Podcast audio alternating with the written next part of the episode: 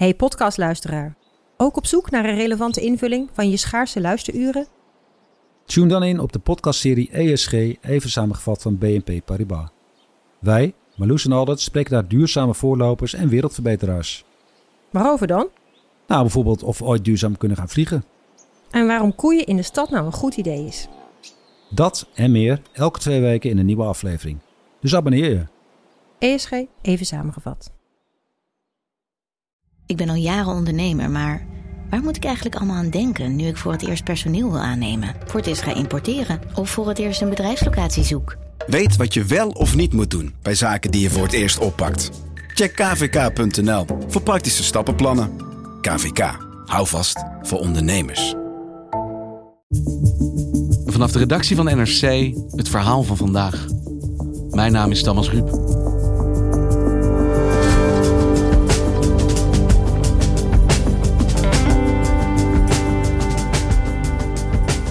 Bent homo, maar het mag niet van je kerk. Wat doe je dan? Nog steeds zijn er religieuze organisaties die therapieën aanbieden om homoseksualiteit te genezen. LHBT'ers lopen zo vaak zware psychische schade op. Waarom is deze praktijk in Nederland nog altijd niet verboden?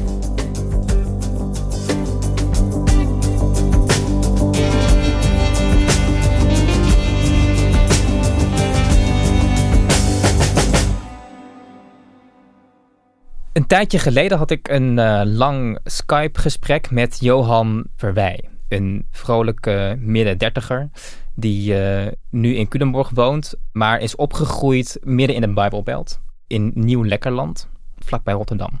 Menno CD, schrijver NRC over seksualiteit en gender. Zijn ouders die hoorden bij de Gereformeerde Bond. Dat is een bepaalde stroming binnen de protestantse kerk. Dus uh, dat betekent dat je zeg maar twee keer op zondag naar de kerk gaat. Je krijgt categorisatieles, dus een soort bijbelonderwijs.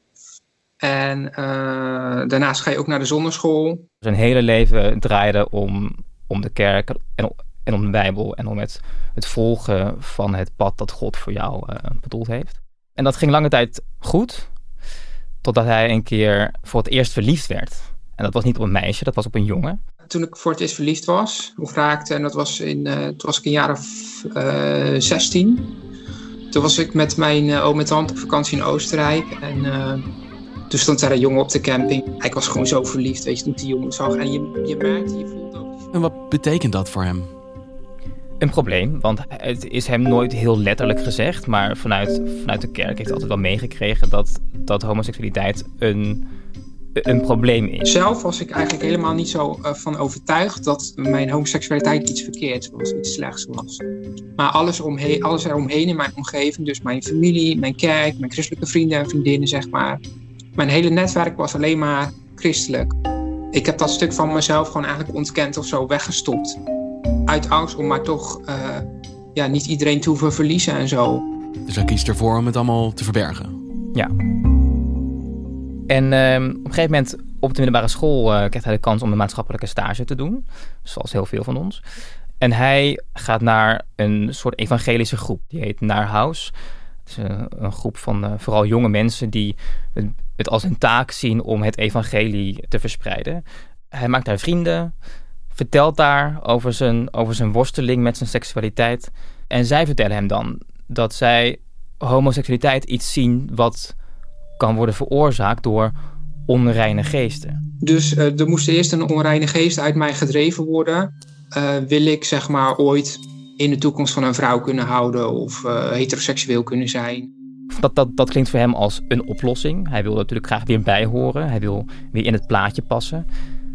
Dus uh, ze besluiten om een soort duivelsuitdrijving te gaan doen. Volgens mij heb ik op mijn knieën gezeten. En dan gaan dus die andere mensen gaan om je heen staan. En dan drijven ze dus zeg maar die onreine geest uit. En als dat is gebeurd, als die weg is, dan leggen ze een soort van handen op je om je uh, te vervullen met de geest van God. En dat voelt eigenlijk voor Johan heel goed. Hij denkt echt, dit is mijn pad. Dus voor mij was dat wel een hele opluchting, een hele bevrijding. En ik dacht echt van, nou weet je, dit is echt Gods antwoord of zo op mijn, uh, in mijn leven. En dus ik heb me vanaf dat moment heel erg toegewijd aan dat idee van ik ben een vrij mens.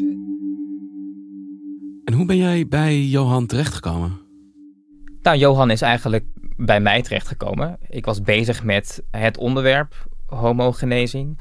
Ik wist dat daar een onderzoek over zou uitkomen. Dus toen ben ik een beetje gaan rondzoeken. Ik heb veel organisaties een bericht gestuurd die zich met dit onderwerp bezighouden, met seksualiteit en het geloof. En toen heeft Johan mij een mail uh, gestuurd nadat ik een oproep had laten plaatsen. Uh, met ik heb wel een verhaal voor jou. En waarom had je die oproep geplaatst? Uh, vorig jaar was homogenezing groot in het nieuws. Dat was naar aanleiding van een reportage van Eén Vandaag. Goedenavond. Nog steeds zijn er in orthodoxe kringen zogenoemde therapeuten die kwetsbare jongeren onderwerpen aan hersenspoeling of zelfs duiveluitdrijving. En dat kan schadelijke gevolgen hebben. Straks horen we van. Jeugd... Maar het maakt natuurlijk wel heel veel impact. En het bereikt ook de politiek van hoe, hoeveel komt dit nu nog voor? En, en op welke manier dan? En hoeveel mensen krijgen dit soort hulp? Regeringspartij D66 en jeugdartsen willen een onderzoek naar de genezingspraktijken. Dat ik wil dat nou ja, de, de overheid echt goed onderzoek gaat doen. Komt dit voor in Nederland? En zo ja, wat kunnen we doen om onze kinderen, onze jongeren te beschermen tegen dit soort schadelijke praktijken? Ze wilden het eerst meteen verbieden. Dat vond het kabinet te ver gaan. Die wilde eerst weten hoeveel komt dit nou nog voor, voordat we echt er een goede aanpak op kunnen verzinnen. Minister van Engelshoven heeft, heeft ook gezegd: een verbod is nogal wat. Je regelt niet zomaar iets met een wet. Want een wettelijk verbod is nogal wat. Uh, je doet uh, niet zomaar iets bij uh, wet. Hier moet je eerst gewoon heel goed weten hoe zit het in elkaar, waar hebben we het precies over en wat is de meest effectieve manier om dat aan te pakken. Anders maken we dadelijk een wet die compleet langs de kwestie schiet. Dus toen is een onderzoek ingesteld. daarvan is het eerste deel vorige week naar de Kamer gestuurd. En wat zijn de resultaten van dat onderzoek? Hoe vaak komt dit voor? Ze vinden het moeilijk om een getal daaraan te plakken natuurlijk. Het getal dat in de media is gekomen is het getal uh, 15. Op zo'n 15 plaatsen in Nederland worden therapieën gegeven gericht op het veranderen van de seksuele geaardheid. Vooral in streng gereformeerde en evangelische kringen. Maar dat getal 15, dat is een grove schatting. Want zodra je het hebt over conversietherapie, dan kom je op een soort glibberig pad, zeggen ze. Er is, er is heel duidelijk therapie, maar het kan ook een keer een pastoraal gesprek zijn. Of het kan een keer tijdens een religieuze bijeenkomst zijn. Dat is helemaal niet zo duidelijk. Maar er zijn 15 grofweg, het kan minder zijn, het kan meer zijn, organisaties, personen die al hun respondenten, al hun onderzoekers en ervaringsdeskundigen aan hen wel noemen. En dit is in Nederland dus niet verboden? Nee, nog niet. En wie zijn de personen, de organisaties die hier achter zitten, die dit soort therapieën aanbieden? Er zijn heel veel verschillende soorten vormen waarin dit, dit uh, voorkomt. Je hebt dus Johan die op een achterkamertje, op een slaapkamer, een soort duivelsuitdrijving meemaakt. Maar je hebt ook organisaties die dit soort uh, behandelingen aanbieden. En ik heb één iemand gesproken die daar in het verleden mee te maken heeft gehad. Dat is Gerald, nu midden 50. Gerald, net, net als Johan, kwam er ook achter in zijn tienerjaren dat hij wel heel veel interesse had in mannen. Ik had op de basisschool al gevoelens van mijn meester, maar daar wilde ik niet veel mee. En Gerald wilde niet met zijn eigen stem in de podcast, dus ik heb mijn collega gevraagd om eh, voor te lezen wat hij mij vertelde. Dat wilde ik uit mijn systeem. Ik wist alleen, dit is helemaal niet goed. Dit klopt niet. En dat was vanuit zijn kerk ook een, ook een probleem. Hij is opgegroeid op de Veluwe, Noord, Noordwest-Veluwe. En hij zat daarbij een grote groep christelijke jongeren.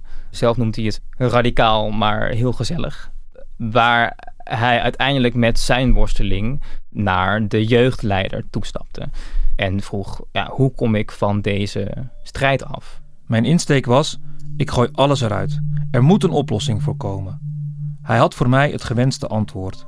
Er is een mogelijkheid ermee te dealen zonder dat je daar strijd over hebt.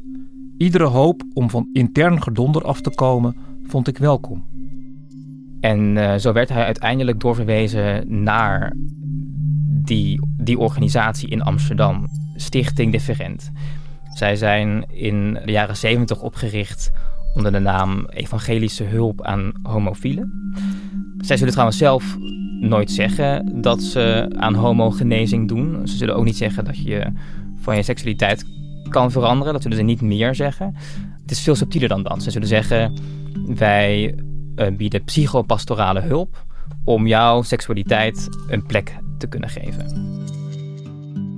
Op zijn zeventiende stapte hij van de, van de Veluwe naar Amsterdam in de trein. Ik vond het doodeng. Ging voor het eerst met iemand praten over mezelf, over mijn gevoelens. Ook nog eens met een volwassen, rijpere man die daar bekend van is. Ik stond stijf van de stress en de spanning. Van de eerste keer kan ik mij alleen de kleur van het overhemd duidelijk herinneren. Mosterdgeel.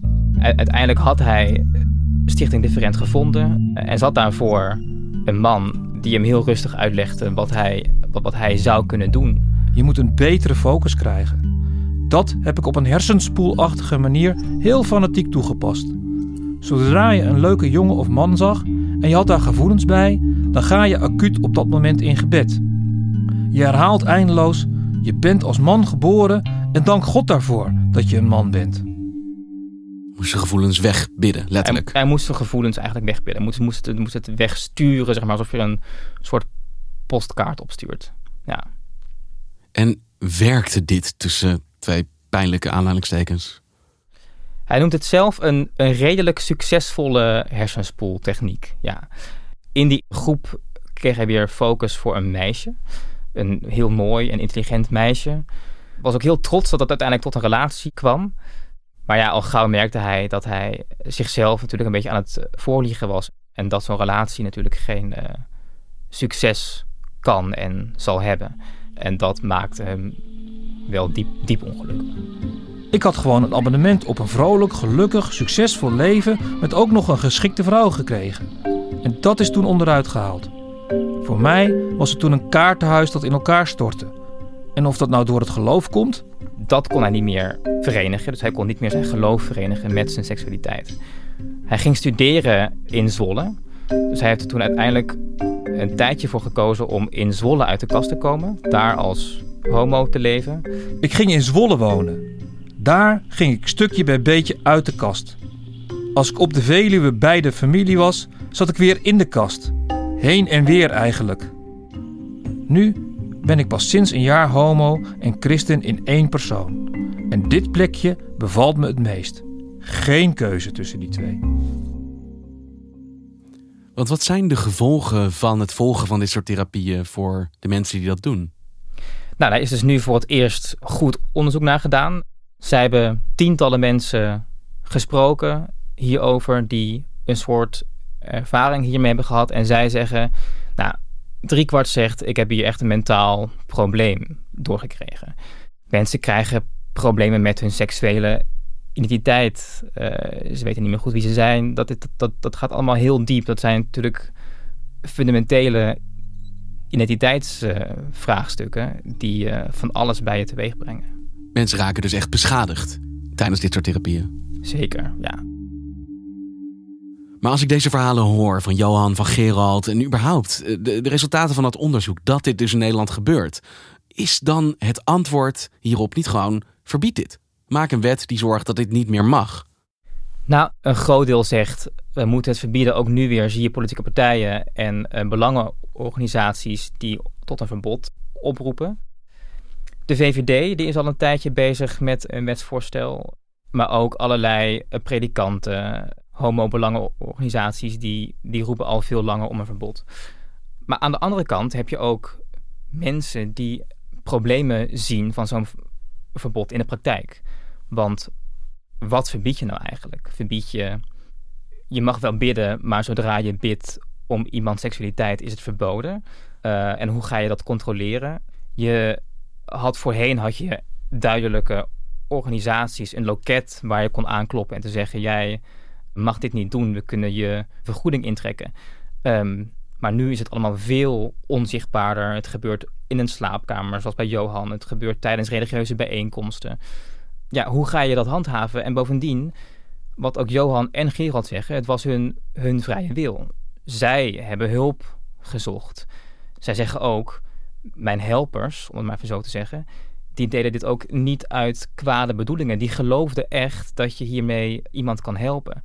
En dan kom je, dan raak je aan de vrijheid van godsdienst. En dan is het nog heel moeilijk om daar dan een soort verbod op te formuleren. Wat je beter kunt doen, zeggen zij, is de weerbaarheid van orthodox religieuze jongeren versterken door bijvoorbeeld voorlichting en te proberen om die organisaties te versterken die met deze jongeren in aanraking komen. Ja, en toch, het kan wel een signaal zijn, ook al lukt het je niet om het uit te bannen, al zullen er altijd mensen zijn die het blijven aanbieden. Maar je zegt wel duidelijk, kristalhelder, dit is niet de bedoeling. Wij zijn niet een land dat gelooft dat je homoseksualiteit zou moeten willen genezen. Precies, ja, en dat is ook de reden dat mensen tot zo'n verbod oproepen. Alleen je moet je wel afvragen: willen we alleen maar een signaal afgeven of willen we ook echt dat dit soort dingen stoppen? En hoe moeten we dat dan zien vanuit de kerk? Ik, als ik dit hoor, denk ik echt: gaat, zijn deze kerken wel meeverhuisd naar de eeuw waar we nu in leven, deze tijd?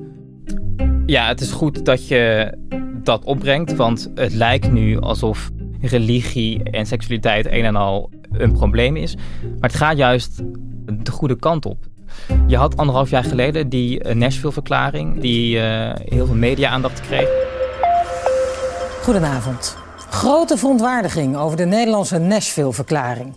Meer dan 200 orthodoxe protestanten ondertekenen het manifest, onder wie SGP-leider Kees van der Staaij. En daarmee spreken hij en de andere ondertekenaars zich openlijk uit tegen homoseksualiteit en transgenders. En het lijkt dan dat je denkt, zie je wel, die christenen of die orthodoxen die uh, zijn niet tolerant. Maar die verklaring heeft juist gezorgd dat het gesprek erover werd geopend binnen al die Pinkstergemeenten en binnen al die kerken. Die voorheen misschien stil bleven over het onderwerp en nu juist gedwongen werden om een positie in te nemen en te zeggen: nee, wij zijn het niet eens met die Nashville-verklaring. Wij zijn, we staan wel open voor LHBT. Dus die Nashville-verklaring heeft, heeft eigenlijk heel veel goeds betekend voor de emancipatie van homoseksuelen in de kerk. En de resultaten van dit onderzoek zijn dus vorige week bekendgemaakt. Wat gaat daar nu vervolgens mee gebeuren? Dat we dit nu dus wel in kaart hebben, dat dit nog gebeurt in Nederland. Ja, dus nu weten we ongeveer hoe vaak het voorkomt en we weten ongeveer op wat voor manier. Deel 2, daarin gaan de onderzoekers echt aanbevelingen doen van hoe kunnen we dit nou precies aanpakken. En dat is waarschijnlijk over een paar weken af. En dan zal ook het kabinet daar een, uh, soort reactie op vormen. Dus uh, of er een verbod komt of niet, dat uh, weten we pas rond deze zomer. En hoe kijkt iemand als Johan naar wat er nu gebeurt? Wat hoopt hij dat het gevolg gaat zijn? Johan die hoopt echt dat dit soort praktijken worden verboden. Hij gunt niemand een jeugd zoals hij heeft gehad. Dankjewel, Menno. Graag gedaan.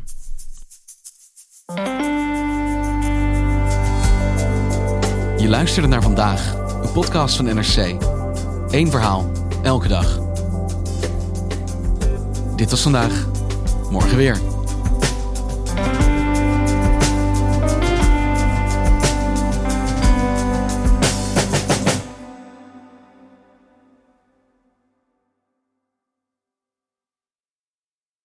Technologie lijkt tegenwoordig het antwoord op iedere uitdaging.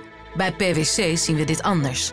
Als we de potentie van technologie willen benutten, kunnen we niet zonder een menselijk perspectief. Human-led, tech-powered noemen we dat. Ga naar pwc.nl.